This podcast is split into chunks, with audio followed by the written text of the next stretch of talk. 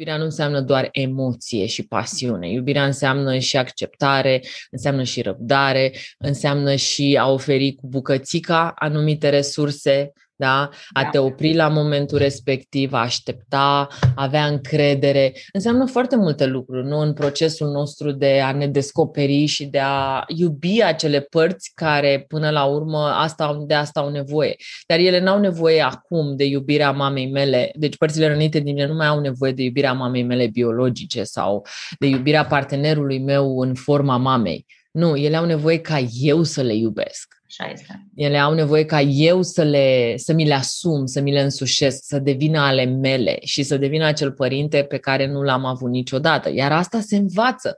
Pentru că dacă tu n-ai avut reperul și nimeni nu ți-a explicat de-a lungul timpului cum să iubești într-un fel sănătos din punct de vedere emoțional sau și mai mult, cum să iei o parte, un copil rănit, traumatizat și să-l iubești într-un fel în care să-l ajuți să devină un copil normal, de unde să știi? Cum să știi, nu? Înveți împreună cu copilul, în interacțiune și în comunicare cu copilul și achiziționând unelte noi.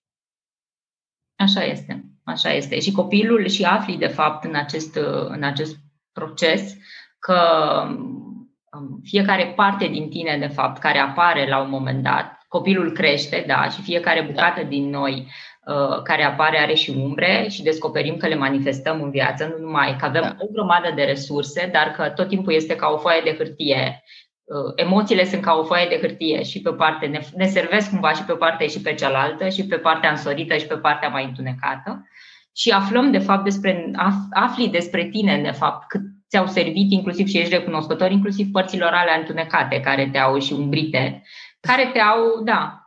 Vorbeam frumos ieri, că uite, stăteam să mă gândesc cum se leagă, vorbeam frumos ieri despre zona aia de perfecționism și cum te ține în loc la un moment dat, și amândouă am trecut prin asta și așa, știi, doar te ține în loc la un moment dat pentru că tu vrei să iasă fără fir de praf, nu știu ce, orice uneori în viață, chiar lucruri foarte, chiar lucruri complexe, și îți dai seama că de fapt este o limitare, e o limitare puternică, e o limitare puternică pe care o ai și...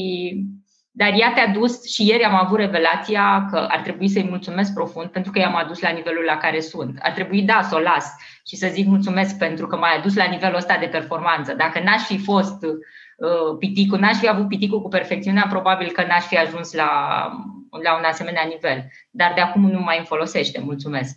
Și ăsta, da. este, un, ăsta este un profund, am învățat, ăsta l-am învățat în program, să mulțumesc părților din mine, oricum ar arăta ele, pentru că ele mi-au servit într-un anume fel, de aia există.